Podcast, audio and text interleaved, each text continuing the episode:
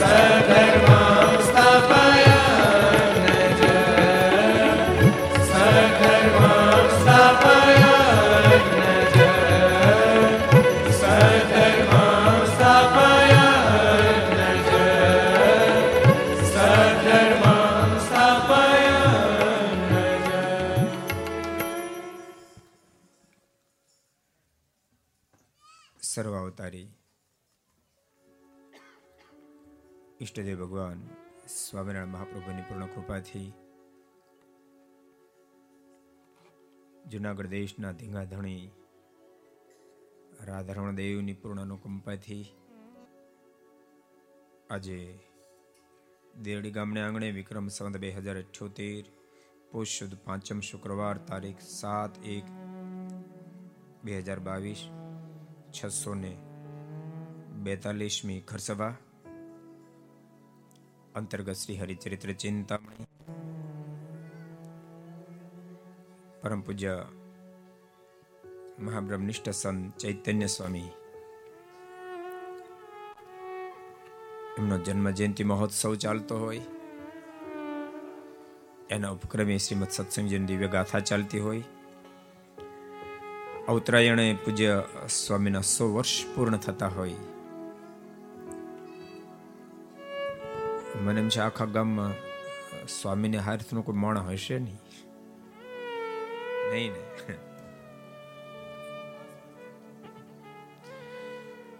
આમ તો એકસો ને પાંચ જેવા થઈ ગયા. અને એવા દિવ્ય પ્રસંગે ગામે બહુ સરસ સંકલ્પ કર્યો, ગેટ બનાવવા ત્રણ.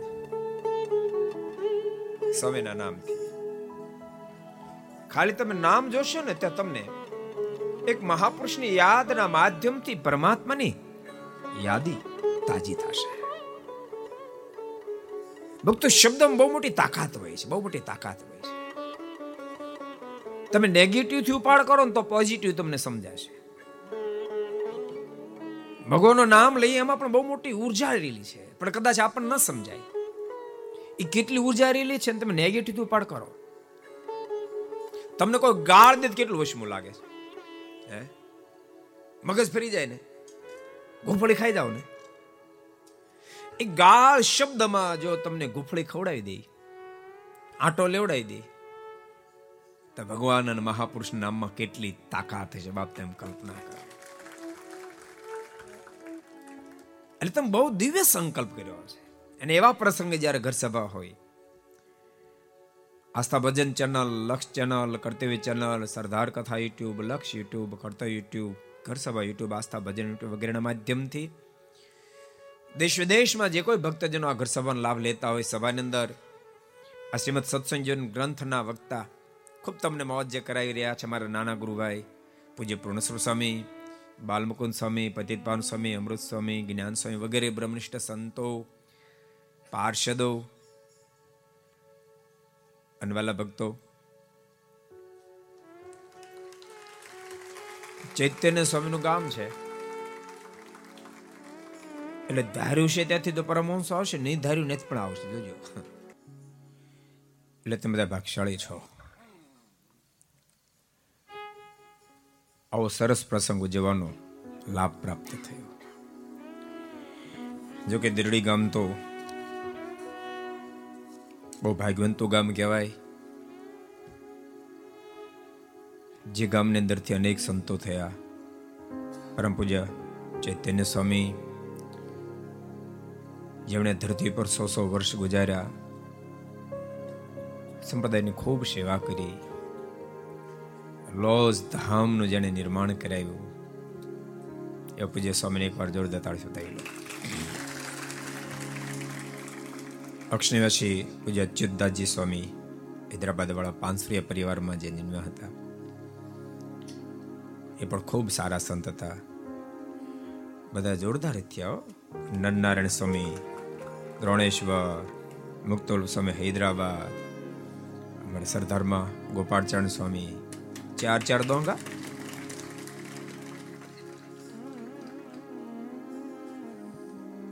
આ જન્મભૂમિ ભાગશાળી અને બાપ, આ ધરતીની માતાઓ ભાગશાળી જેની કુખે ભગવાનના સાધુનો જન્મ થયો.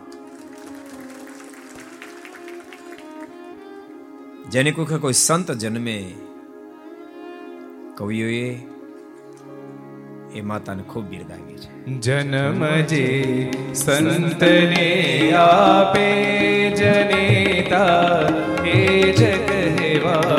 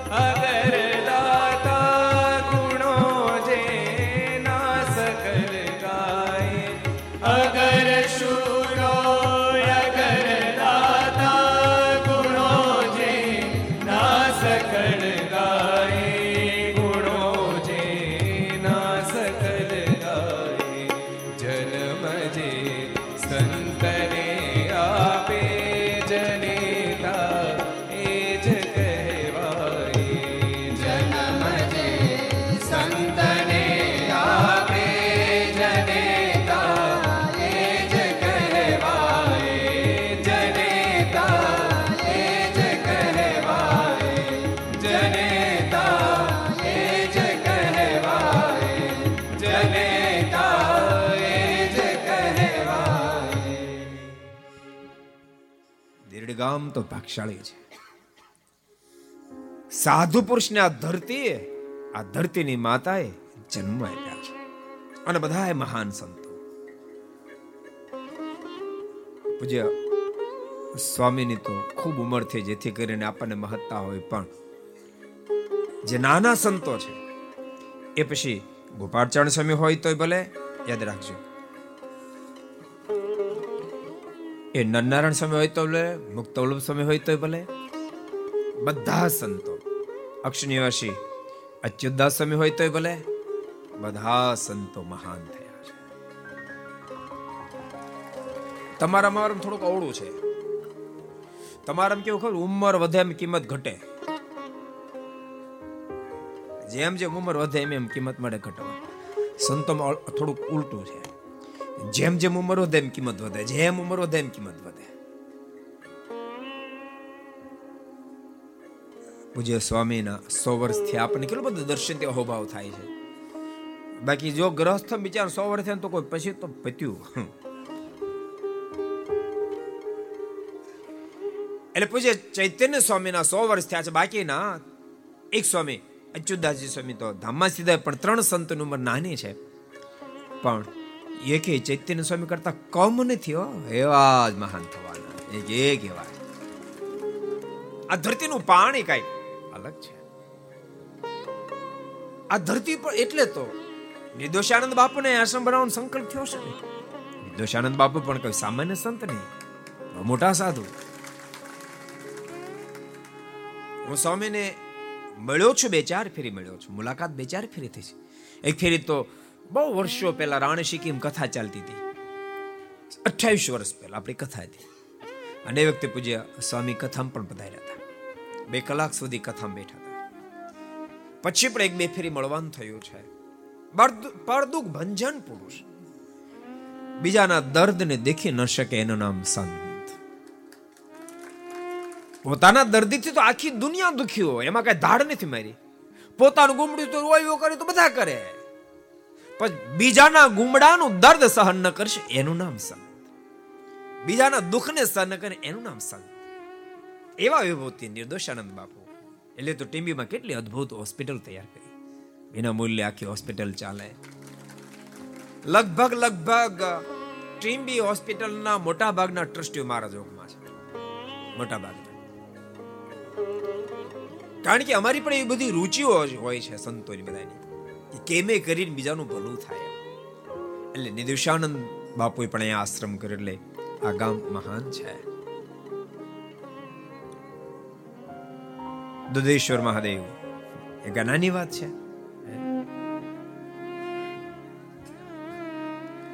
એ નાની વાત છે? દુધેશ્વરન દુધેશ્વર મહાદેવ. ચારસો વર્ષ પૂર્વેના ઇતિહાસ, ચારસો વર્ષ પૂર્વેના ઇતિહાસ. કેવા અદ્ભુત ઇતિહાસો આ ધરતી પર ધરબાયા છે. સ્વયંભૂ શિવજી એ ધરતી પરથી બહાર આવ્યા. કોઈને ખબર નહોતી, રોજ ગાય ત્યાં ઊભી રહે. ધણમાં ગયેલી ગાય અને ઓટોમેટિક દૂધ એમાંથી સ્ટ્રવે કોઈના સપનામાં આવીને કહ્યું કે અમે આ બેઠેલા છીએ કૈલાસપતિ અને સ્થાનીય નિર્માણ થયું. એટલે આ ગામ, અમે બહુ વાર આવ્યા છો કે પહેલી વાર નથી આવ્યા? તમે માનતા પહેલી વાર આવ્યા? કે પહેલી વાર આવીને કે વખાણ કેવું નથી માનતા? બહુ વાર આવ્યા છે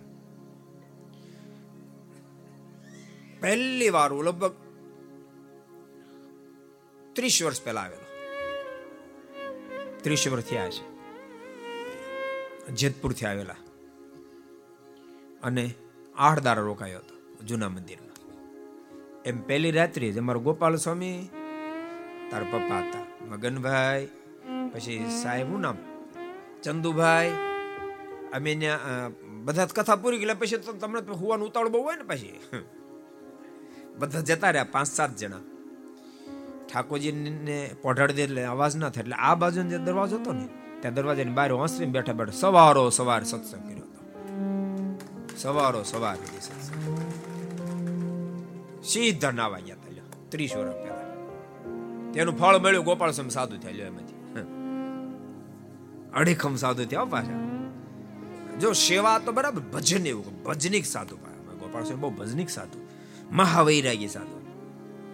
જબરા વૈરાગી સાધુ. સામાન્ય વૈરાગી નહીં. અને સાથે સાથે માઇન્ડ એ તે માસ્ટર આ સરદાર ઉત્સવ બહુ શુભ બહુ શુભ બધા કહે ને, એમાં વડતાલ ધામનું આખું પ્લાનિંગ ગોપાળચરણ સ્વામીનું.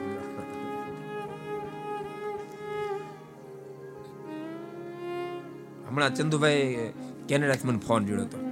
મને કે, સ્વામી, ત્રીસ વર્ષ જૂની યાદ તાજી થાય છે કે. તમને યાદ છે? મેં કે યાદ જ હોય ને. કે, આપણે દરવાજે બેઠા બેઠા કેનેડા છે ને, સત્સંગ કર્યો તો. એ સત્સંગ હજી જીવમાંથી નીકળતો નથી, એના શબ્દ હજી જીવમાંથી નીકળતો નથી કે. એ સત્સંગના પ્રતાપે આજ નિર્વાસનિક બનીને ભજન કેનેડા બેઠા બેઠા કરી શકીએ તે તમે જરા કહેતા જજો કે. છોકરા તમાકુ ગુટકાર ન ખાય. મેં કીધું દેરડીમાં ખાય જ નહીં, ખોટી વાત. દેરડીમાં ખાતા ભલામણા કે જેવું તેવું કામ છે અને ખાતા છે બંધ કરી દે, કદાચ બાય મિસ્ટેક ખવાઈ ગયો ક્યારેક. ન ખવાય ન ખવાય. એ ખાધાની ચીજ નથી. ખાધાની ચીજ હોય ભલામણ અમે નો જાપડતા હોય, હાલી મળે તે.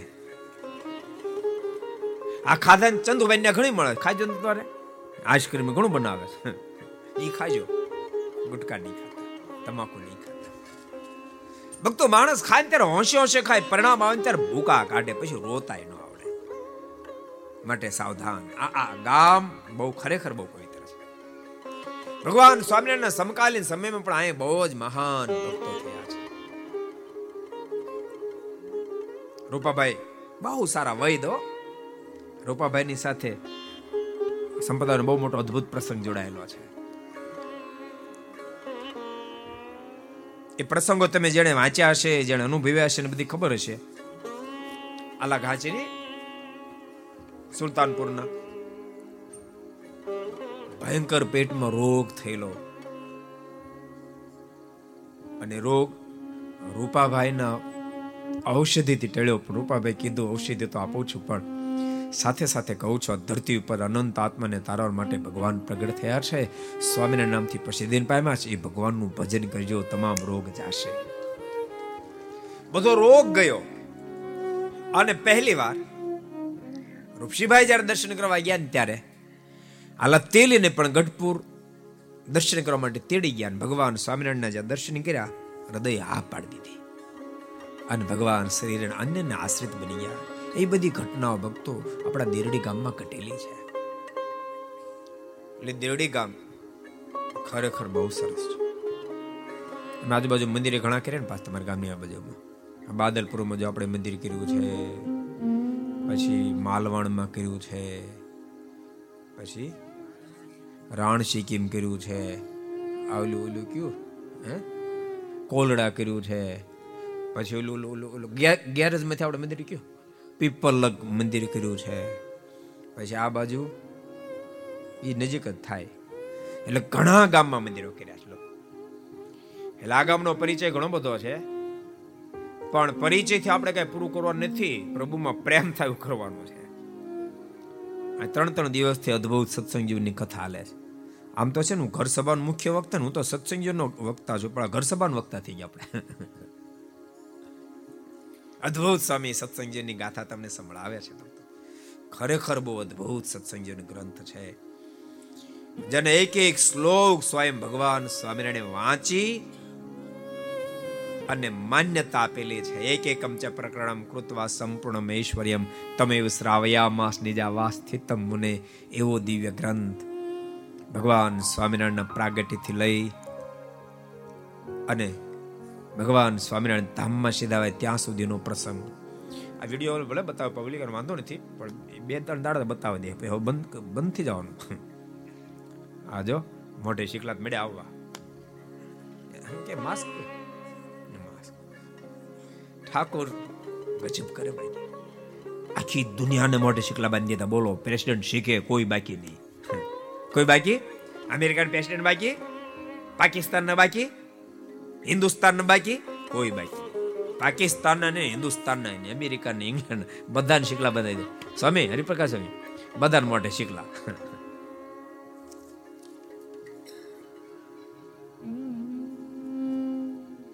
પણ ભગવાનના ભક્તો આ વસ્તુ એ બતાવે છે કે જોજો આ આ શરીરનો કાંઈ નિર્ધાર નથી, આ માણસનો દેહ મળ્યો છે ને તે બાપ ભગવાન ભજી લેજો. તમને બધાને કહું છું. મંદિર દર્શન કરીને કેટલું સરસ મંદિર, કેટલું સરસ મંદિર બહુ સરસ. અદ્ભુત ઘનશ્યામ મહારાજ બિરાજી રહ્યા છે. તમને બધાને કહું છું, મંદિરે જાજો. અને એવું તમને માનતા ને પાસ દોંગા પરિવારનું મંદિર છે. મંદિર કોઈ પરિવારનું હોતું નથી. મંદિર બધાનું હોય છે. બધાનો અધિકાર છે.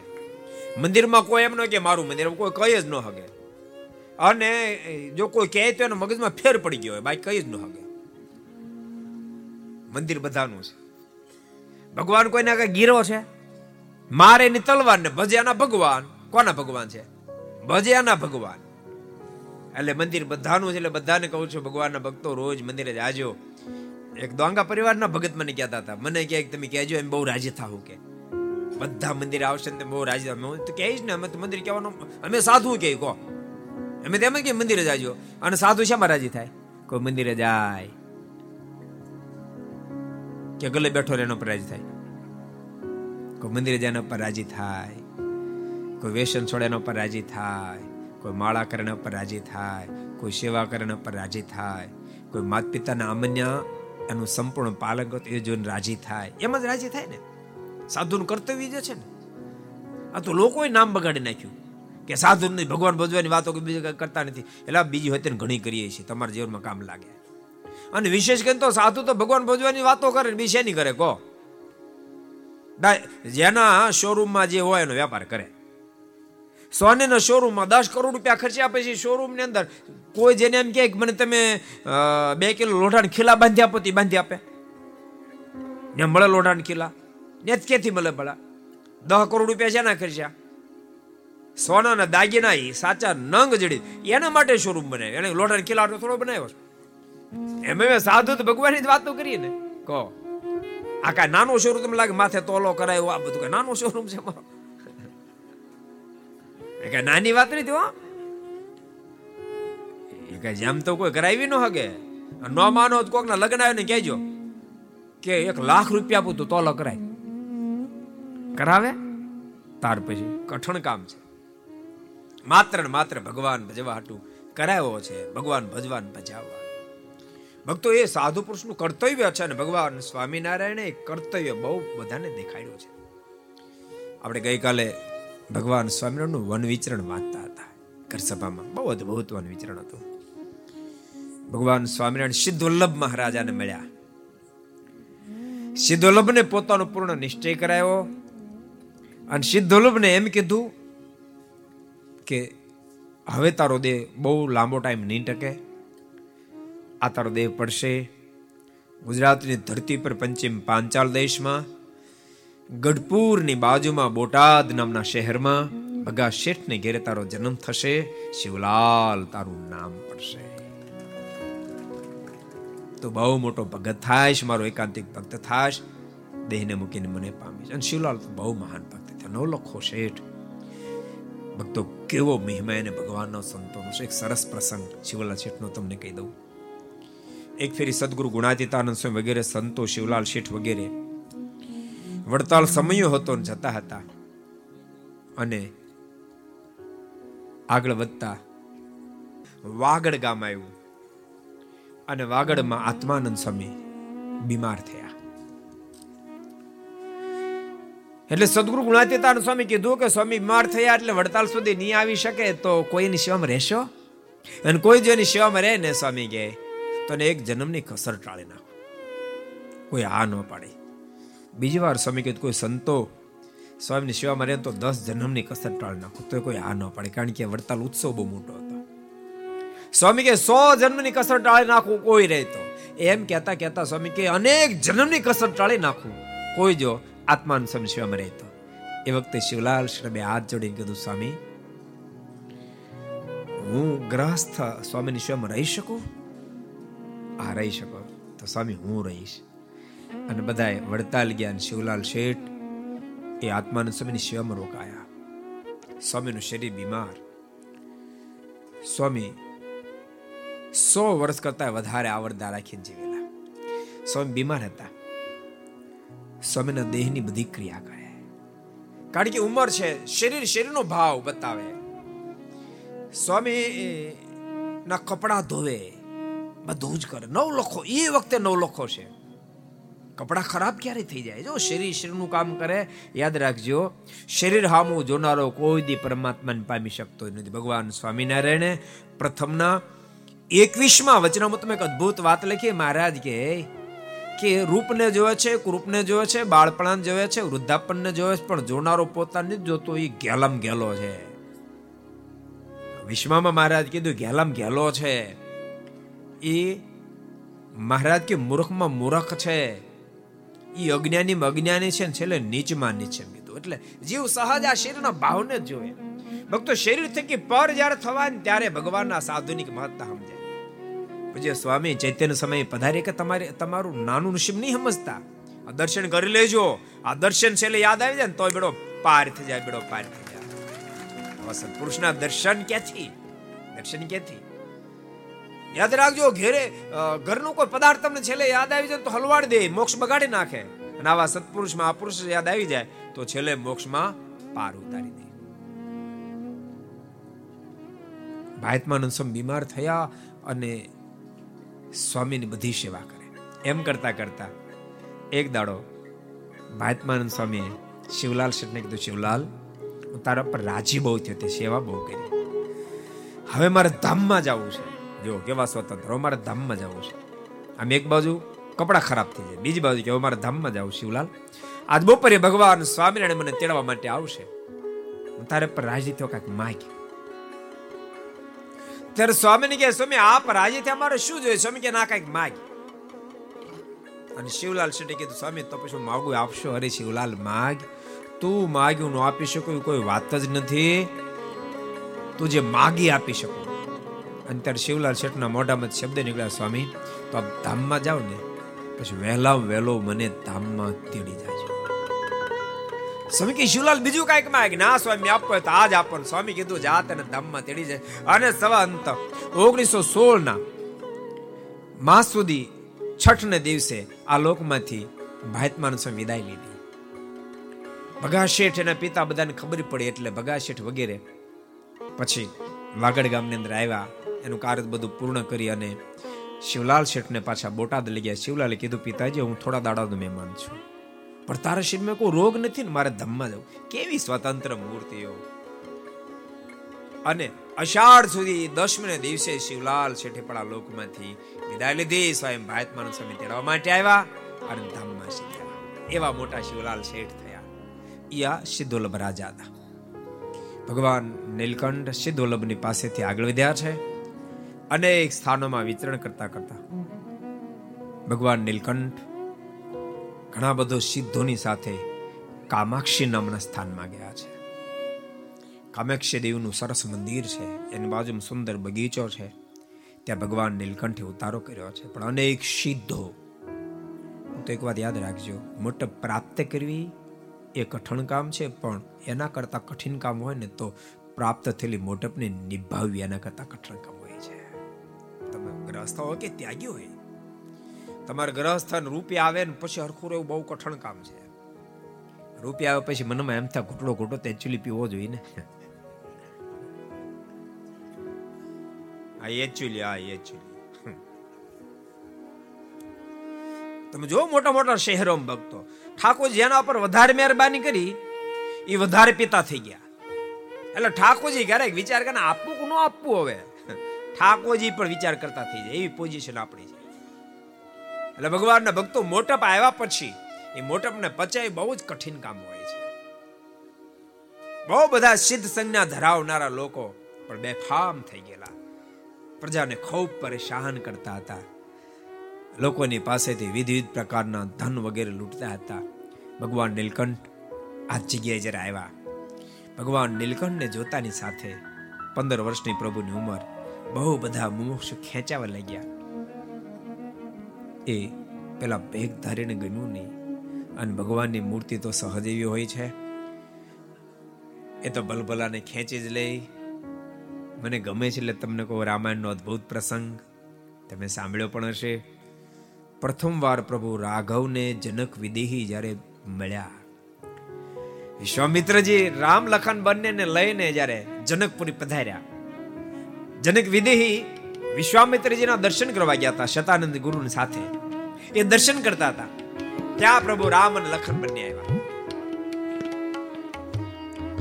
ઓચિંતા દ્રષ્ટિ જનક વિદેહીની પ્રભુ રામ અને લખન ઉપર પડી. આશ્ચર્યચકિત બની ગયા. વૃત્તિઓ ખેંચાવા માંડી. ઘણો પ્રયાસ કરે, પણ વૃત્તિ પાછી ન વળે. તાર વિશ્વામિત્રજીના હાથ જોડી જનક વિદેહ પ્રશ્ન કર્યો હતો. ગુરુદેવ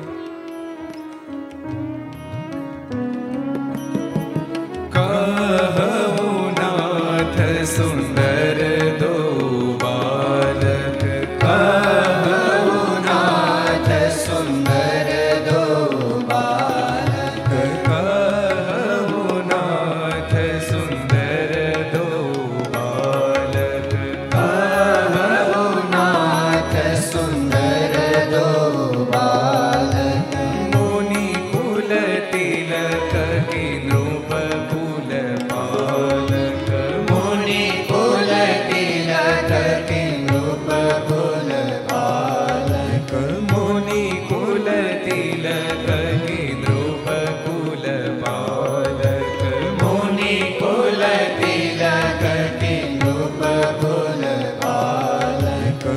ગુરુદેવ મને આપ એક બંને બાળક કોણ છે? આ કોઈ ઋષિ સંતાન છે કોઈ રાજકુમાર છે? એટલા માટે મને શંકા જાય છે. સહજ વિરાગ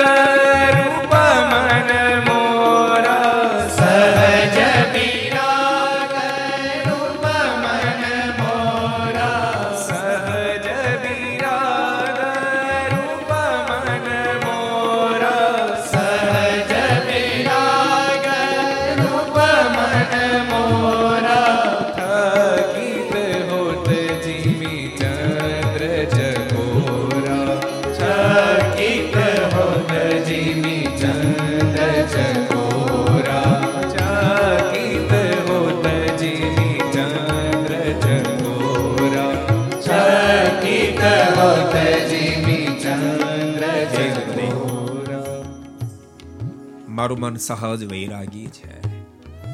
સામાન્ય માણસનું મન સહજ રાગી હોય છે. સામાન્ય માણસનું મન સહજ રાગી હોય છે.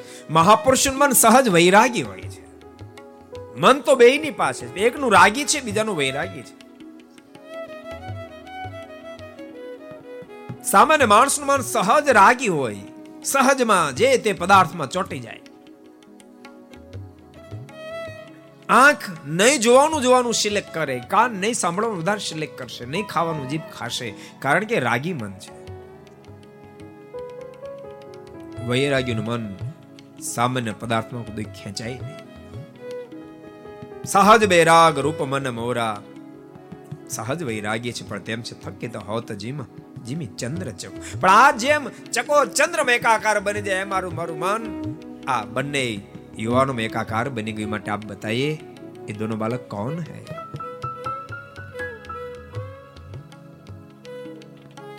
ભગવાનના સ્વરૂપમાં એવું સહજ આકર્ષણ હોય પણ જોજો બધાનું મન ન ખેંચાય હો મુમુક્ષનું ખેંચાય હંસને મોતીનો ચારો બગલાને માછલાનો ચારો બગલું માછલામાં ખેંચાય. હંસ મોતીમાં ખેંચાય. એ મુમુક્ષ તો ભગવાનના સ્વરૂપમાં ખેંચાય. ભગવાન નીલકંઠ જે વખતે કામાક્ષી દેવીના મંદિરે પહોંચ્યા છે, હજારો મુમુક્ષ ભગવાન નીલકંઠ બાજુ ખેંચાવા લાગ્યા. પેલા સિદ્ધોને ગમ્યું ને મનમાં વિચાર થયો નાનો છોકરો એની અંદર આટલા બધા લોકો ખેંચાય? પણ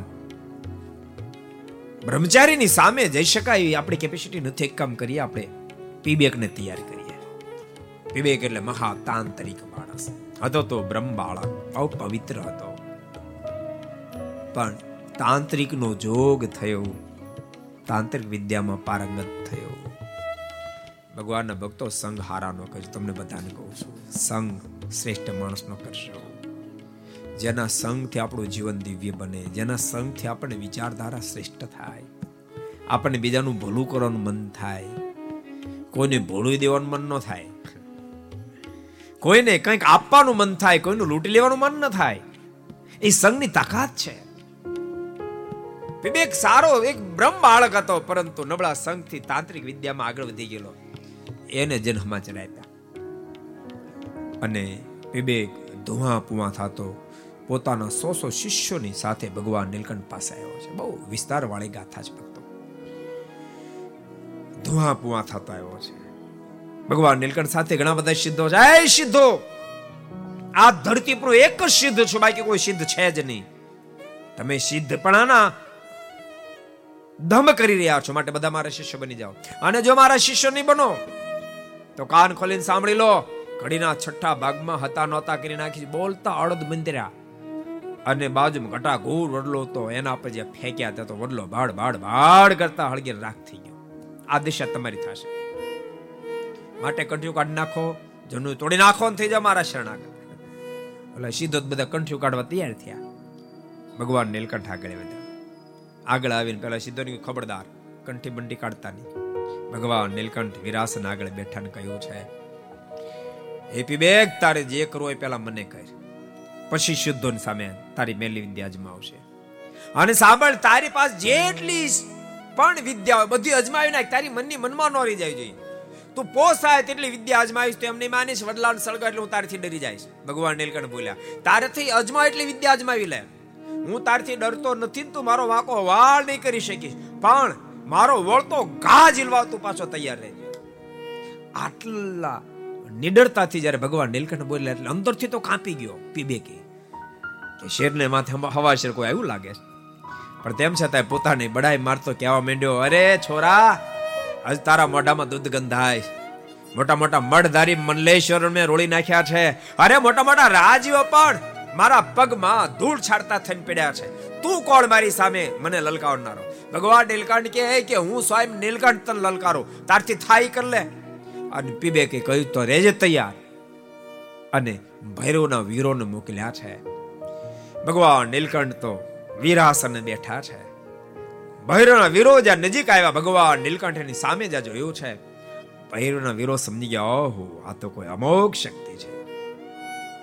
અને ભૈરવ વીરો પાછા વળ્યા, પીબેકની પાસે ધોકાવી નાખ્યો પીબેક લોહીને ઉલટી બુલટી થઈ ગઈ. પણ બે પાંચ મિનિટ થઈ, બેઠો થયો, કોગળા કરી અને પાછો સામે ખાધી પીધેલું. બરાબર મજબૂત માણા ભગવાન નીલકંઠને કે હે નીલકંઠ, હવે તું સાવધાન રહેજે. બટુક ભૈરવના વીરોને મોકલું, બટુક ભૈરવ વીરો મોકલે, આમાં એક વેળ્યું નહીં. હું મહાકાળીના વીરોને મોકલું, ભગવાન નીલકંઠ કે, તારે જેના મોકલ મોકલ. મહાકાળીને વીરોને મોકલ્યા, પણ ફક્ત યાદ રાખજો, આ બધાય વીરો પણ પરમાત્માને ઓળખે, પાછા વળી ગયા. પીબેકના ભૂકા કાઢ્યા. ચોથી ફેરી પીબેક કીધું, હું હનુમાનજીને વીરોને મોકલું. અને હનુમાનજીનો વિરોધ મોકલ્યા. હનુમાનજીનો વિરોધ તો ભગવાન નીલકંઠને ઓળખી વંદન કર્યો. આ તમારા ઈષ્ટના ઈષ્ટ છે. વંદન કરી ભગવાન નીલકંઠને કે આના ભૂકા જ કરી નાખી. અને પીબકને બહુ માર્યો બહુ માર્યો. લોહીની ઉલટી કરાવી દીધી. એના બધા સગા સંબંધી મનમાં થયું કે વારે ઉલટી થાય જ, પણ પાંચ મિનિટ પાછો બેઠો થાય અડધો કલાક થઈ તો બેઠો નથી હનુમાનને અડફેટે ચડી ગયો. જગતમાં કહેવત ખબર? બધાને નડફેટ ચડે, હનુમાનજી નડફેટ ન ચડે હનુમાનજી નડફેટ ચડી ગયો. પછી ઓલા બધાએ બહુ જ ભગવાન સ્વામિનારાયણ નીલકંઠને પ્રાર્થના કરી કૃપાનાથ અને બેઠો કરો. ભગવાન નીલકંઠ એના પર અમી દ્રષ્ટિ કરી એટલે બેઠો થયો. પાકા સીધા આપ્યા ભગવાન નીલકંઠને. પણ પાકા સીધા આપીને પાછો ઘેરે ગયો અને મળો બદલી ગયો. ભક્તો, તકલીફ અહીંયા પડે. જો આપણે આવા સરસ કથા પ્રસંગો ચાલતા હોય ત્યારે આપણા મનમાં થાય કે સ્વામી કહે છે ને, તો માવો છોડી દેવો, ગુટકા છોડી દેવો, મંદિર જતું રહેવું. બધા સંકલ્પ થાય. પણ મંડપ છોડ્યા પર હરખું નથી રહેતું. સાંભળો, જય સ્વામિનારાયણ. કેમ થીજી ગયા? કે બહુ ટાઈટ નહીં થઈ એટલી બધી? બહુ ટાઈટ ભાઈ? નથી વાતી ને? માવા માવા થઈ જાય અચ્છા. માવાને આટલી બધી તાકાત આપણને ખબર નથી આજ ખબર પડી. તમ તાર ભલે ખાધો. હવે નહીં ખાતા, બસ. વર્ષો સુધી મોજ તો માણી લીધી. એમાં કઈ નથી ખબર પડી ગઈ. ખાઈને અડધો કલાક, કલાકે પાસે હાવ ઢીલા ઢબ કરી નાખે. અને યાદ રાખજો, એમાં જે રસ છે એના કરતા બાપ ભગવાનની મૂર્તિમાં અબજો અધિક રસ છે. એ ખાધા જેવો પીધા જેવો તી રસ છે. એલા માટે તો પ્રેમ સગી પ્રેમાન સમયના મોઢામાંથી શબ્દો નીકળ્યા છે. વાલા રસના ચાખણ હર કે છાશ તે નવ પીવે રે ડોલ. વાલા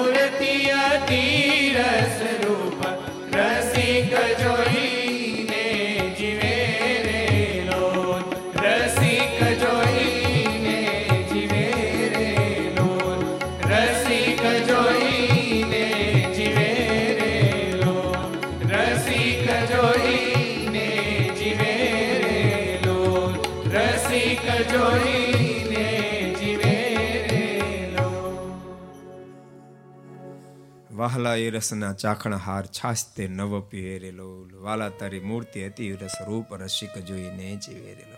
પણ ભક્તો યાદ રાખશો, ખરેખર પરમાત્માની મૂર્તિના રસિક બનવું હોય તો સત્સંગ કરવો પડે. કોઈ સાધુ પુરુષનો સંગ કરવો અતિ આવશ્યક છે. તમારા દેરડીનો અદ્ભુત પ્રસંગ તમને સંભળાવું. એક દાડો આ ધરતી પરથી આ ચૈતન્ય સ્વામી છે. એ જ નામના ચૈતન્યાનંદ સમયથી પ્રસાર થતા હતા. બહુ અદભુત પ્રસંગ. મેરા માજરિયા ખેતરમાં હળ ચલાવતા હતા.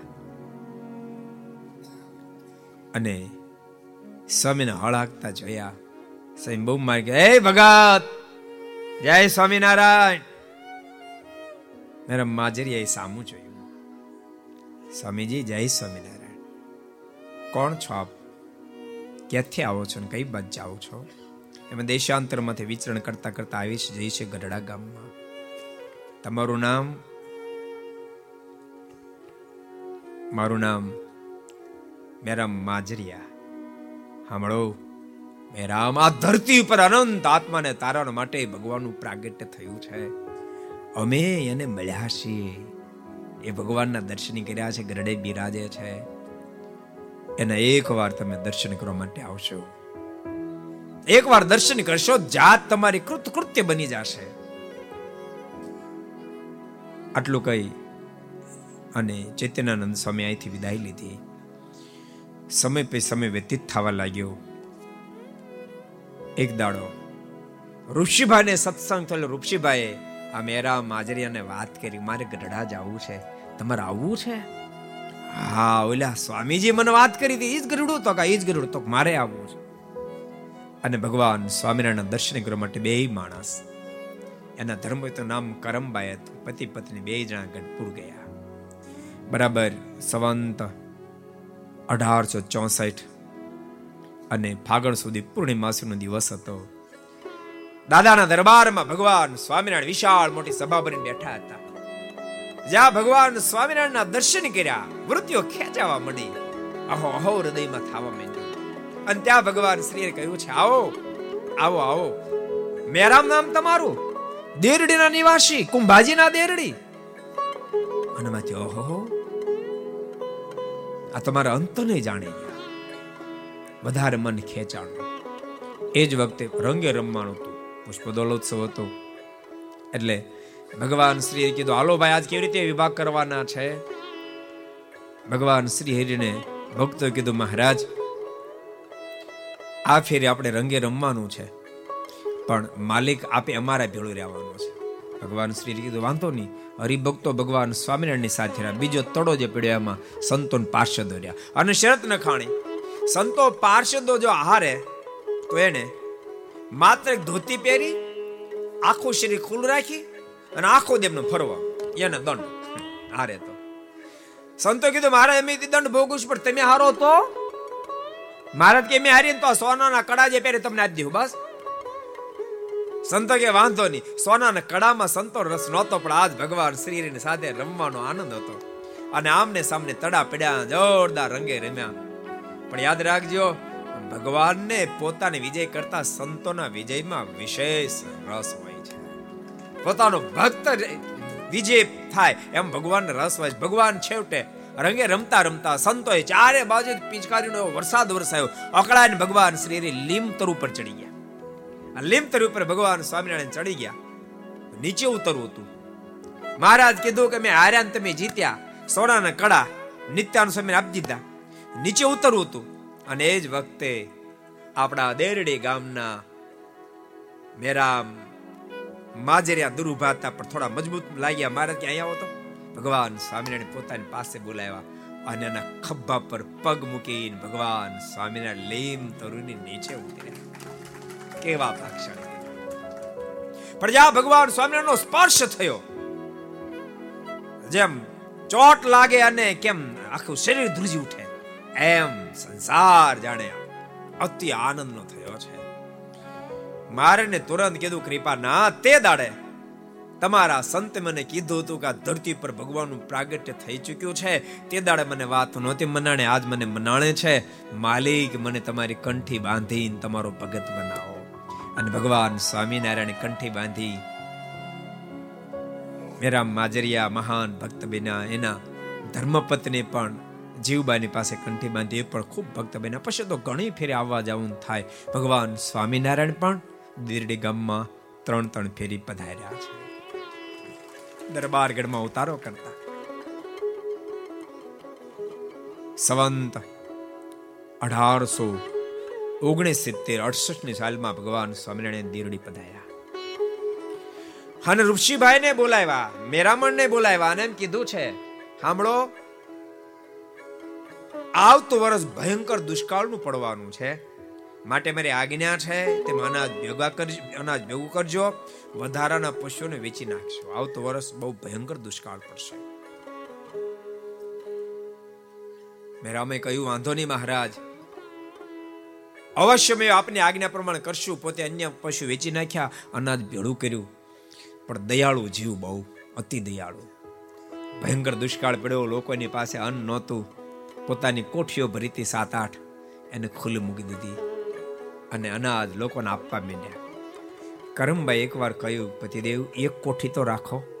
એક કોઠી તો ભરી રાખો, અનાજ કાલ ખૂટી જશે, આપણે શું કરશું?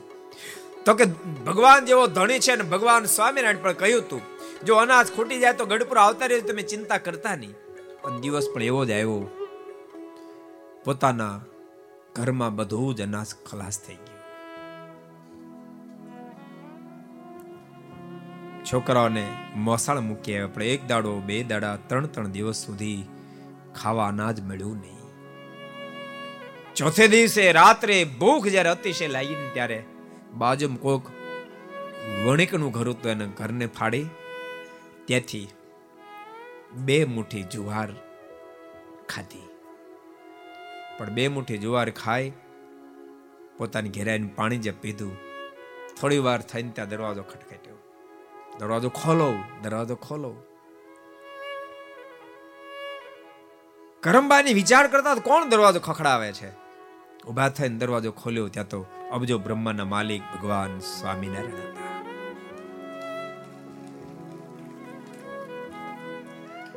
દરવાજો ખુલ્યો. ભગવાન સ્વામિનારાયણે દરવાજામાં પગ મૂક્યો. અને ભગવાન શ્રી હરિના મોઢામાં શબ્દ નીકળ્યો, તું મારો ભક્ત થઈને તે મારી આજ્ઞા ઉલ્લંઘન કેમ કર્યું? તે કેમ ચોરીને જુવાર ખાધી? ભક્તો ભગવાન સ્વામિનારાયણ બહુ ઉજ્જવળ ઉપદેશ આપ્યો છે, બહુ અદ્ભુત ઉપદેશ આપ્યો છે. ભગવાન શ્રી હરિ તો એમ કે, પ્રેમ સખી પ્રેમાનંદ સ્વામીએ બહુ અદ્ભુત એ પદ લખ્યું ભગવાન શ્રી હરિના શબ્દો. ભાઈઓ દેખીને ભાઈઓ છે તેરા ચાલે ભાઈઓ દેખીને ભાઈઓ છે તેરા ચાલે ભાઈઓ દેખીને ભાઈઓ છે તેરા ચાલે ભાઈઓ દેખીને ભાઈઓ છે તેરા ચાલે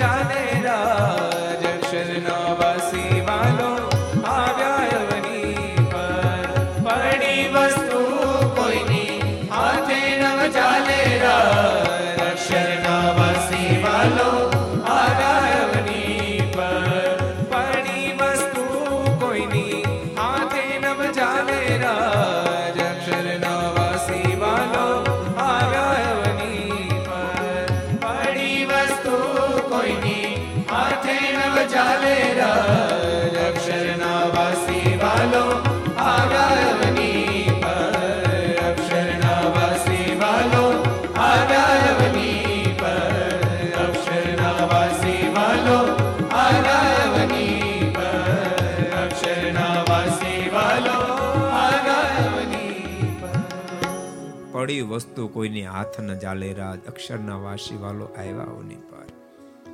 કોઈની વસ્તુ પડી ગઈ હોય તો પણ એને લઈને મારી નથી માને. અને ભક્તો, તમને કહું છું, તમે પણ પરિવારમાં નાના બાળકોના સંસ્કારનું સિંચન કરજો. બેટા, જીવનની અંદર સુખી થવા માટે માથા પછાડીને મહેનત કરજે, પણ આરામને એક પાય કોઈ દી જિંદગીમાં લઈશ નહીં. કોઈ દી લઈશ નહીં. મહેનત કરશે અને ભક્તો, પુરુષાર્થ કરે એના પર પરમાત્મા કૃપા કરે ને સુખીઓ કરે. બાળકોની અંદર સંસ્કારનું સિંચન કરો એ તમારી પરમ ફરજ છે. અને જો તમે જેવું સિંચન કરવા માંગો ને એવું થાય. તમે જેવું વાવો એવું જ ઉગે. એવું કોઈ બને? કે ભાઈ, વાવ્યા અમે લીમડા ઠળિયા ને આંબા ઉગ્યા. કોઈ બને? એમાં લીમડા જ ઉગે. વાવો છો તમે લીંબોળી ઠળિયા તો લીમડા ઉગવાના આશા તમે રાખશો કામાં સરસ. એ આંબા થાય કેરીઓ આવે, રસ રોટ પત્યું, કોઈ દી નહીં આવે. તમારા બાળકોની અંદર આ સંસ્કારનું સિંચન કરજો. ભક્તો જિંદગીમાં યાદ રાખજો, અનીતિ નહીં કરશો, ખોટું નહીં કરશો. એની માત પિતાની ફરજમાં આવે છે. માત પિતા સંસ્કારનું સિંચન યાદ રાખજો, અમે તો છે ને બીજા નંબરે આવીએ. પહેલા નંબરે તમે છો. પહેલા તમારા પરિવારના સંસ્કાર કામ લાગે. તમે જ કાંઈ રેડ્યું તમે શું કરી લી હે? જમીનમાં ઠેકાણો, જમીન હાવ ખારચું ખેતર હોય કુડિયા ખાતર શું કરે એમાં? નાખે ને પોહે એટલું. કામ લાગે? ખાર, ખારચું જમીનો કામ લાગે ન લાગે. એમ તમે આવો ખારચા ખેતર એવા સંસ્કાર નાખ્યા હોય. પછી અમે ગમે એટલું વળ કરીએ તોય કામ ન લાગે. અમારા શબ્દો તો અડે યાદ રાખજો. અમારા શબ્દો તો અડે તમે પણ કાંઈક સંસ્કારનું સિંચન કર્યું તમને બધાને કહું છું યુવાનો વડીલો બધાને કહું છું તમારા બાળકોની અંદર સારા સંસ્કારના સિંચન કરજો. હવે તમે જ ઊભા બીડું પીતા હો તો છોકરા પીવાના છે ગુટકા ખાવાના છે. તમારે જો તમારા બાળકોને સંસ્કારનું સિંચન કરવું હોય તો તમારે છો. એક સરસ પ્રસંગ યાદ આવી ગયો તમને કીધું બહુ વર્ષો પહેલા જેતપુરમાં એક હરિભક્ત મેં પૂછ્યું. મેં કીધું, "ભગ- ભગત કાંઈ વ્યસન છે? મને કે હતું પણ છોડી દીધું. કોણે છોડાયું? યાદ રાખજો, બરાબર બહુ સરસ પ્રસંગ સમજાયો છે. મને કે મારા છોકરાએ કેવડો છે? મને કે આઠ નવ વર્ષનો. આઠ નવ વર્ષના છોકરાએ તમને ત્યારે માવો હતો. માવો છોડાવી દીધો? કેવી રીતે છોડાવી દીધો? પછી એને જે વાત કરી છે, બધા કાન ખોલીને સાંભળજો. અહીંયા બેઠા છો એ સાંભળજો, ઘેરે ઘર સભા મળી પણ સાંભળજો. એ કે રોજ હું છોકરાને માવો લેવા માટે મોકલતો. એ માવો લઈને આવે ને પછી એને હું એમાંથી કોરો એક ટુકડો સોપારીને આપું આ રોજનો ક્રમ. એ સોપારીના કોરા ટુકડા માટે એ લાલચી લેવા જાય, એમ એક દાડો એ ચડ્યો અને જ્યારે માવળાને આવ્યો ને તો રસ્તામાં ચોળી નાખ્યો. અને પછી મને આપ્યો. અને પછી મને કે, પપ્પા, કટકો. ચોળી નાખ્યો હતો, તમારો વાળો કેમ કટકો અપાય? મેં કીધું, બેટા, આ તારે ન ખવાય. અને મારા છોકરાએ મને પ્રશ્ન કર્યો, પપ્પા, મારે ન ખવાય, તમારે શું કામ ખવાય? મારી પાસેનો ઉત્તર નહોતો. જવાબ નહોતો એ જ ઘડીએ મેં માવાને ફેંકી દીધો. આઠ વર્ષના છોકરાને ઉત્તર ના આપી શકું. ધિકાર છે મને એમ. સાંભળો છો યુવાનો એમ તમને પણ તમારા છોકરા પૂછશે, કાલ હવારે તમે પડી કે આમ ખાતા છો, હાથ લાંબો કરશે? પપ્પા, મને. તમે એમ કહેશો કે, બેટા, તારે ન ખવાય. છોકરો તમને પૂછશે, પપ્પા, મારે ન ખવાય તમારે શું કામ ખવાય? છે જવાબ તમારી પાસે? જેની પાસે જવાબ આવે એ જવાબ હોય એ ખાજો. જેની પાસે જવાબ ન હોય ને એ બંધ કરી દેજો એવો જવાબ આપી શકશો તમે? કે બેટા, તારે ન ખવાય, શું કામ ન ખવાય, તું નાનો છો એટલે. એમ કહેવાશે? તો છોકરો કે તું મોટો થઈને ખાવ. તમારે સંસ્કારનું સિંચન કરવું પડશે. અને એ જ મા બાપ મા બાપ છે, જે મા બાપ પોતાના બાળકની અંદર રૂડા સંસ્કારનું સિંચન ઓલો પ્રસંગ તમે સાંભળ્યો છે એક જણાને ફાંસીની સજા થઈ. પણ તમને ખબર ને, ફાંસીની સજા થાય ને ત્યારે ફાંસી લટકાવ્યા પહેલા એને કે તારે કઈ છેલ્લી ઈચ્છા? એ પહેલા કીધું, તારે છેલ્લી કોઈ ઈચ્છા? તો કે, અમારે, મારી માને મળવું બધાને મનમાં તો એટલો સહજ હોય ને, મા સાથે પ્રેમ હોય. એની માને બોલાવી દીધી. એની માં આવી અને ફાંસીની ગાળ્યો ગળામાં નાખ્યો તો ખાલી ખેંચવાનો બાકી હતો. બોલ બેટા, શું કામ હતું? માં નજીક મારે થોડું વધારે કામ છે. નજીક તો બોલ બેટા, શું કામ? તો હજી નજીક વધારે ખાનગી કામ છે. એમાં વધારે નજીક આવી ને હાવ નજીક આવી તે નાકે બટકો બી નાક તોડી નાખ્યું. એની રાડે રાડ બોલાવી. તો મૂક્યું જ નહીં, તૂટ્યું નહીં, ત્યાં ન મૂક્યું. બધા કેલા, મૂરખ, મરતા મરતા તારી માનું નાક હુકામ કાપતો ગયો. ત્યારે પેલા ગુનેગારના મોઢામાંથી શબ્દો નીકળ્યા સાંભળો મારી માના સંસ્કારના પ્રણામ સ્મૃતિ રૂપે જ આજ મારા ગળામાં ફાંસીનો માસડો આવ્યો. હું જ્યારે નાનો હતો ને, ભણવા બેઠો, પહેલી વાર હું જ્યારે નાનું પેન વતણું વતણું ખબર પડે? વતણું. પેન ચોરીને લાવ્યો હતો. મારી મન મેં દેખાડી, માં, આ પેન બીજાના દફતર કાઢી લીધી. બેટા, બહુ સરસ કામ કર્યું. પછી બીજું લઈ આવો, ત્રીજું લઈ આવો. એમ કરતા કરતા ચોરી મોટી મેળો કરવા.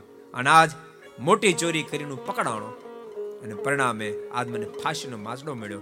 જે દાડે મેં પહેલી પેન ચોરી અને મેં મારી માને કીધું, મા, મેં ચોરીની પેન લાવ્યો, તારી પણ એક લાફો છોડી દીધો તો આજ મારા ગળામાં ફાંસીનો માસડો ન હોય. સંસ્કારનું સિંચન કરવું પ્રત્યેક મા બાપની ફરજ છે. ભક્તો, એક વાત તમને કહું, જો આ જીવમાં લખી લેજો, હવે તમે રૂપિયા, છોકરા, રૂપિયાની ચિંતા બહુ કરી કરી ન કરો. છોકરાના માટે રૂપિયાની બહુ ચિંતા કરી કરી ન કરો. તમે કમાણ એના કરતા તમારા છોકરા વધારે કમાશે તમારે લખો એને લખી લો. તમારા બાપા કમાણ, એના કરતા તમે જાજુ કમાણ ન કમાણ? હે? કે ન કમાણ? તો તમારા છોકરા તમે કમાણ, એના કરતા જાજુ કમાશે. પણ ભૂલતા નહીં. છોકરા કમાશે, પણ તમે જો સંસ્કાર નહીં આપ્યો હોય ને તો બાપ એની કમાણી બધી ધૂળ તાણે થશે. નહીં કરવાના ધંધા ધરશે. અને એક વાત તમને બીજી કહું? સાચું કહું? આજ લોકોને ઘેલસા રૂપિયાની બહુ જ છે. એટલી બધી ઘેલસા છે. ખરેખર વિચારે વિનાની ઘેલસા છે.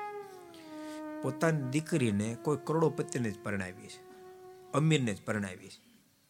અમીરમાં લખણ માત્ર ભલે હોય, પણ તો અમીરને જ પરણાવી છે. આજ તમે જો સારા સારા સંસ્કારી છોકરાઓ બિચારા. થોડી જમીન ઓછી હોય, થોડી સંપત્તિ ઓછી તો કોઈ કન્યા આપવા તૈયાર નથી. ન તે ન્યા કન્યા આપે કન્યા જિંદગી બધી દુખી ને પણ જ્ઞાન નથી આપી સરસ બંગલો હોય, સરસ ગાડી હોય, જમીન જાજી હોય એ પછી ભલે ને બે બોટલ રોજ પીતો હોય, તો એને જ આપીશ આ સારા સારા સંસ્કારીના છોકરાઓ કુંવારે પોઝિશન નિર્માણ થાય છે. પણ ક્રેજ બદલવાની બોર્ડર ઉપર છે, યાદ રાખજો મારા શબ્દો. ક્રેજ બદલવાની બોર્ડર ઉપર છે. માત્ર પંદર વર્ષમાં, માત્ર પંદર વર્ષમાં એવી પોઝિશન નિર્માણ થવાની છે, જેના છોકરામાં સંસ્કાર નહીં હોય. કરોડોપતિ છે, લાખોપતિ નહીં. કરોડોપતિ છે તો એના છોકરા વાંઢા રહેવાના. તમે મારા શબ્દો યાદ રહે વાંઢા રહેવાના. આ શબ્દો તમે લખવાય ન લખી સંસ્કારીના છોકરા બિચારા, એનું વાંઢાને કુવારા કહું છું. એના છોકરાને કુવારા કહું છું. કારણ કે સંસ્કારી, એ કુવારે રહે છે. અબજોપતિના છોકરા વાંઢા રહેવાના માટે તમને બધાને કહું છું માત્ર મોજ શોખ કરી જિંદગી પૂરી કઈ જીવન નથી એ કઈ જીવન નથી જીવન એને કહેવાય આપણે જે રસ્તે ચાલીએ રસ્તે જેટલા જેટલા ચાલે ને એ તમામ સુખ્યા થઈ જાય એને જીવન કહેવાય એને જીવન કહેવાય हम तो चलेंगे वही पथ पे जहां चले भक्त भगवान के चाहे आंधी आए तूफान आए फिर भी हम रुक न पाए हम तो चलेंगे वही पथ पे जहां चले भक्त भगवान के જ્યાં મહાપુરુષો ચાલ્યા, બાપ, એ રસ્તા પર ચાલશો એ મારી તમને બધાને ભલામણ છે. એટલે ભી આપીને કહું છું, મહેરબાની કરી ગુટકાન, માવાનું બધું બંધ કરશો સાચું કહું, સ્ત્રી ભક્તો બિચારા ત્રાહિમામ પુકારી ગયા છે તમારથી. બહુ બધા પત્ર લખી લખીને અમને મોકલે. એ શું કરે કહો? શું કરે? તમને ક્યાંય પણ, તમે તો સાંભળો નહીં. અમે મરો કોણ કે તમને કહો? ત્રાહિમામ પુકારી ગયા છે. અને ભક્તો ક્યારેક ક્યારેક વિચારશો આજ હજારો યુવાનો કેન્સર જેવા ભયંકર રોગમાં ધકેલાઈ જઈ રહ્યા છે. તમે ક્યારેક તો વિચારો. અઢાર, પંદર, અઢાર વર્ષની ઉંમર થાય તમે ગુટકા ખાતા થઈ જાઓ, માવા ખાતા થઈ જાઓ નહીં કરવાનું વ્યસન કરતા થઈ જાઓ. અહીં તો ત્રીસ કે બત્રીસ, પાંત્રીસની ઉંમર થઈ હોય અને કેન્સર લાગુ પડે. અને કેન્સર તમારો ભોગ લે. ભૂલતાની માત્ર તમારો ભોગ નથી લેતો, આખા પરિવારનો ભોગ લઈ લે. કેન્સર જેવા ભયંકર રોગો લાગુ પડે. એની દવા દારૂમાં જમીન વેચાઈ જાય, મિલકત બધી ફના થઈ જાય. તો આ મરી તો જાય જ. એ તો મરી જાય પણ મારતો જાય પાછળ. બધાને મારતો જાય. ક્યારેક વિચારશો, તમારે માટે નહીં તો તમારા પરિવાર માટે. કેટલા કોળથી પોતાના કલેજા જેવી દીકરી તમને પરણાવી હશે અમારી દીકરી સુખી થશે.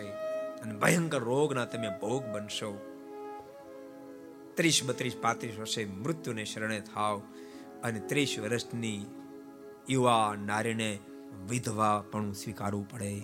બાપ એને જિંદગી કેમ ગુજારવી કેમ ગુજારવી? તમારા બબે પાંચ પાંચ વર્ષના દીકરાઓ હશે. અંતે મોતને શરણે થાવ એ બાપ વિનાના દીકરાની શું દિશા હોય એ તો જેને એ જિંદગી વ્યતીત કરી એને ખબર હોય. માટે મહેરબાની કરી તમારી ખાતર નહીં તો તમારા પ્યારા સંતાનો માટે પણ આ વેસન કુટુંબમાંથી બહાર નીકળજો. યાદ રાખજો જે ચૈતન્ય સ્વામી જેવા એક મહાપુરુષ એમના સો વર્ષ નિમિત્તે પૂર્ણ એના સો વર્ષને આ પવિત્ર જન્મ તિથિ નિમિત્તે આપણા જ્યારે મહોત્સવ કરતા હોય, તો એક વાત તમને કહું, તમે ત્રણ ગેટ કર્યા બહુ સારું કર્યું છે. પણ ત્રણ ગેટ કરો, એટલા માત્રથી સ્વામીનો રાજીપો પ્રાપ્ત નહીં થાય.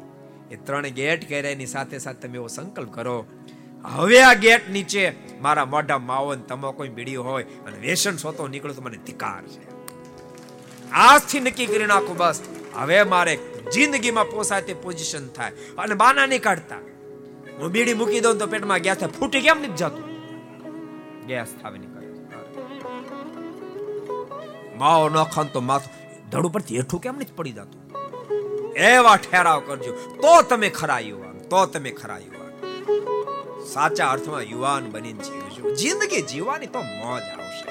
શું ભલામણ? તમે 25 30 વર્ષના કોઈના ગુલામ? ગુલામ ભરી જિંદગી, ગુલામી ભરી જિંદગી. અડધો કલાક તમને માવો મોડો મળે ગોટો વળી જાય. એવી જિંદગી. શું જિંદગી જીવવાની? હાવ માય કંગલા યુવાન બની જીવજો.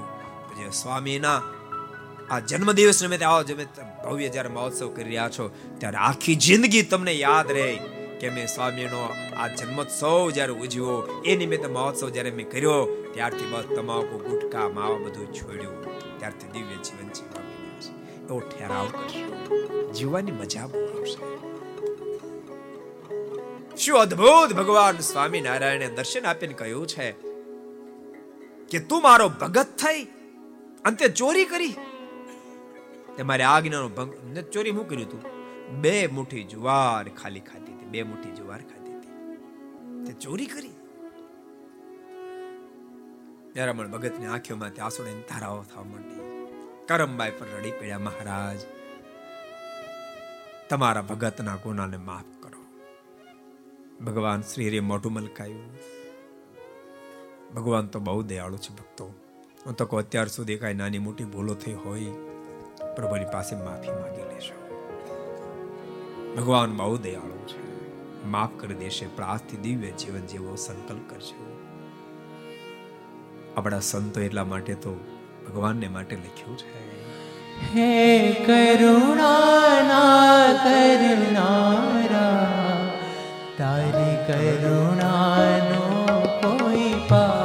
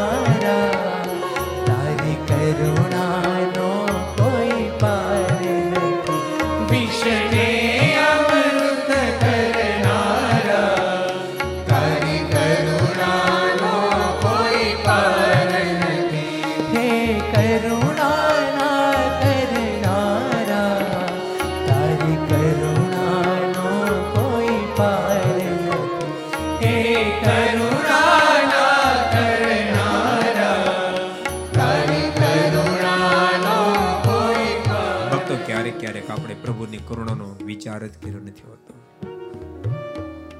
ભગવાન આપણા આપણા ઉપર કેટલી બધી કરુણા કરી ભક્તો. તમે જરાક વિચારો, હમણાં કોવિડ જ્યારે ભયંકર બન્યો હતો, કેટલી કરુણા પ્રભુને આપણા પર છે એને યાદ કરાવું તમને. એમાં કોવિડના ભોગ બન્યા જ્યારે ઓક્સિજનની જરૂર પડે. એવા એવા દર્દી, કારણ કે આપણે ત્યાં, આપણે હોસ્પિટલ ખોલી આપણને ખબર છે. આપણે ત્યાં સો બેડની હોસ્પિટલ આપણે ખોલી હતી. નિઃશુલ્ક ઓક્સિજન બધું જ આપણે પૂરું પાડ્યું હતું ઠાકોરજીની ઈચ્છાથી. એવા એવા દર્દીઓ હતા. ચોવીસ કલાકમાં દસ દસ બાટલા એને ઓક્સિજનના જોતા હતા. એક બાટલો સાતસો રૂપિયાનો થાય, દસ બાટલાના સાત હજાર રૂપિયા થાય, ચોવીસ કલાકમાં સાત હજાર રૂપિયા. તમે ક્યારેક વિચારો, ઠાકોરજી કેટલી આપણા પર કરુણા કરી છે. ચોવીસ કલાકના સાત હજાર. તો એક મહિનાને કેટલા થાય? હાથ તેરીને એકવીસ. બે લાખ ને દસ હજાર રૂપિયા થાય તો વરના કેટલા થાય? બાર દો ચોવીસ, પચીસ લાખ. એક વરના પચીસ લાખ થાય. તો પચાવરીની ઉંમર હોય તો પચાવરીને કેટલા થાય? પછી તેરી પંચ સાડા સાત કરોડ રૂપિયા થયા. સાડા સાત કરોડ રૂપિયાનો ઓક્સિજન થાય ખાલી ઓક્સિજન જ બીજું બધું બાકી. કેટલું આપ્યું? કેટલું આપ્યું? કેટલું આપ્યું? અંતો પ્રભુ રાજી થયો. આપણે કાંઈ ન કરીએ. કાંઈ ન કરીએ. ભગવાન રાજી થયો, કઈ કરશું? ભક્તો જેને સુખ આપ્યો, ધન સંપત્તિ આવે, ધન સંપત્તિ સેવા કરશો. તન સારું હોય તો તનથી બીજાનું ભલું થવું કામ કરશો. સારું કરશો. એ મારી તમને ભલા ભગવાન સ્વામિનારાયણે જ્યારે રામ ભગત દર્શન આપ્યા એ વખતે મહારાજને પ્રાર્થના કરી છીએ. કરમબાઈ કૃપાનાથ, અમારા ગુનાને માફ કરો. કેવા દયાળુ ભગવાન. ભગવાન શ્રી હરિ તુરંત ત્રણ રૂપિયા આપીને એમ કોઈ પચાસ રૂપિયા આપે. એમ કીધું, આ ત્રણ રૂપિયા તું પેલા વેપારીને પાછા વાણિયાને આપી દેજે. બે મુઠ્ઠી જુવાર ચોરી, એના બદલામાં આપી દેજે. બીજા લે પચાસ રૂપિયા, તો અનાજ લેશે. અને ભગવાન શ્રી હરિ એક ડાબલો આપ્યો, આખો મિષ્ટાનો ભરેલો લ્યો. તમે બંને જણા ત્રણ દાડાને ભૂખ્યા છો લ્યો જમજો. તમને શાંતિ મળશે.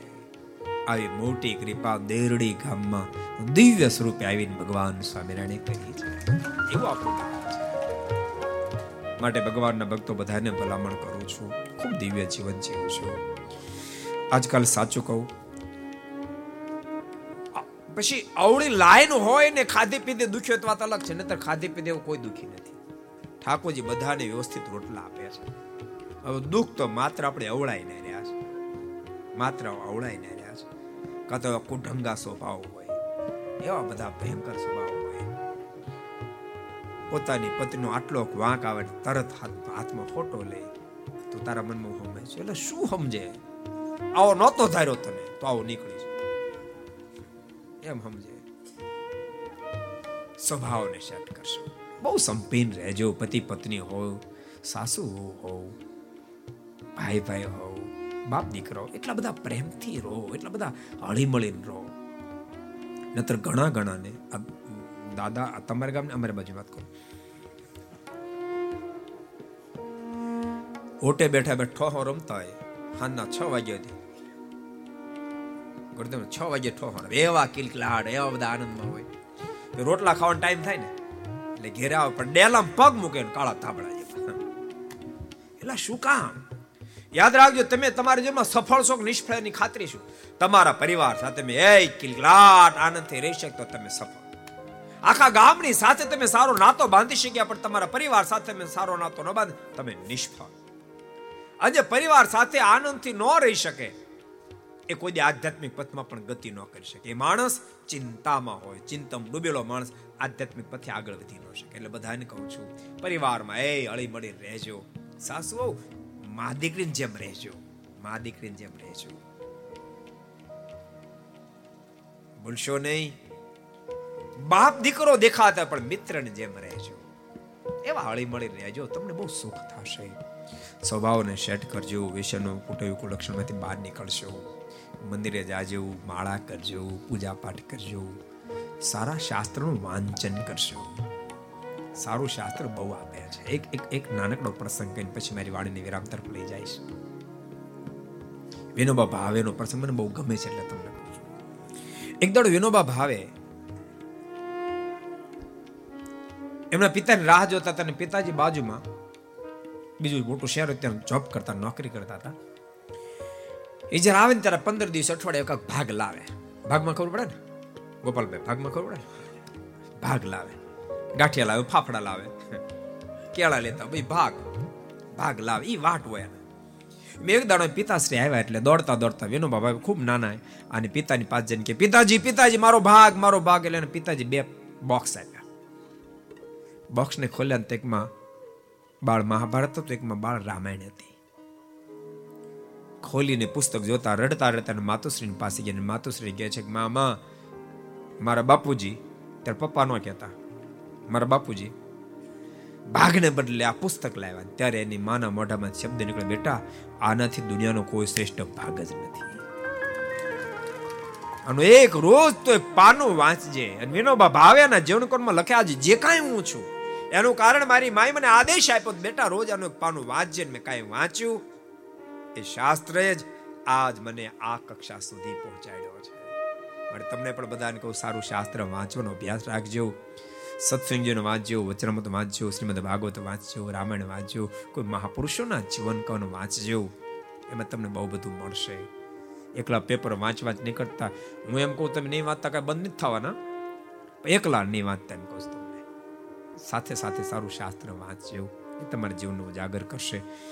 ખરેખર આજે દેરડી ગામને આંગણે પરમ પૂજ્ય ચૈતન્ય સ્વામી એમના આવા દિવ્ય પ્રસંગે ખૂબ ખૂબ સુંદર ગામના બધાએ ભક્તોએ મળીને આયોજન કર્યું.